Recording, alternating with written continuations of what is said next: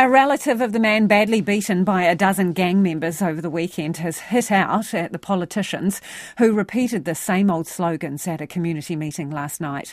Videos on social media show the patched rebel gang members circling a man as he lies on the ground, beating him and kicking him hard in the face.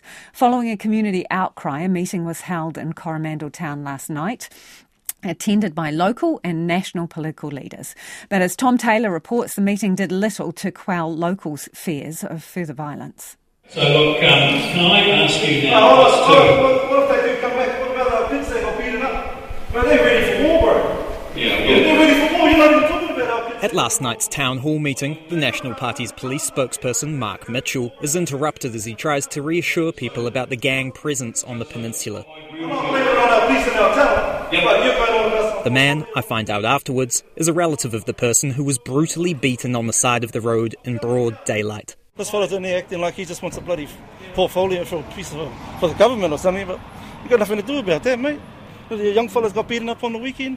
Bro, you can't even, they can't even walk down the road, bro, because these fellas trying to take out their town. Bro, I'm just saying, man, that what I told them in there. Bro, they got a family, bro. And if they gang come back, they're going to have a full-on war in this town, bro. And these fellas won't be able to do nothing about it. He was left with the sense there's no plan to tackle the Coromandel's gang problems going forward. This fella's trying to say they're not going to come back, bro. Another one will come back. Then another gang. Then another gang. It's just how it is. Gangs are everywhere in New Zealand, bro, and they're not going to stop it. He's telling us he's going to take patches off their backs, bro.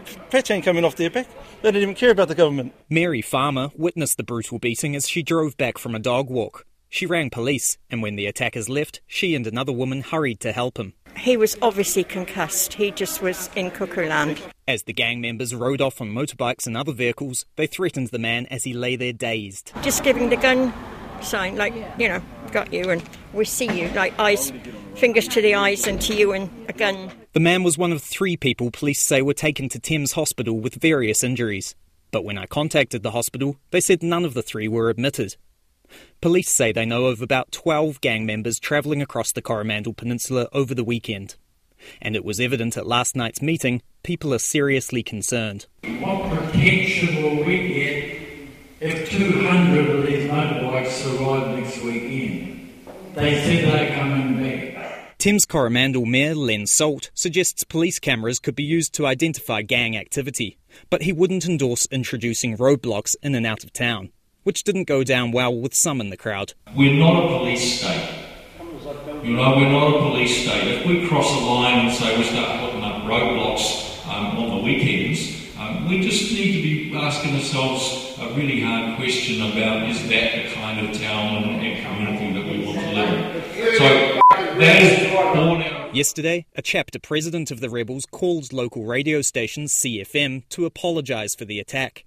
First and foremost, I would like to formally apologise personally on behalf of the Rebels Northwest chapter. That apology, which was raised at the meeting, not good enough for this man who stormed out early. You're saying, you're saying an apology, an apology from the president for kicking someone on the head from one of his patched members is acceptable? No, I'm. Locals say the rebels gang isn't based here in town, but is thought to have a pad out at Kennedy Bay.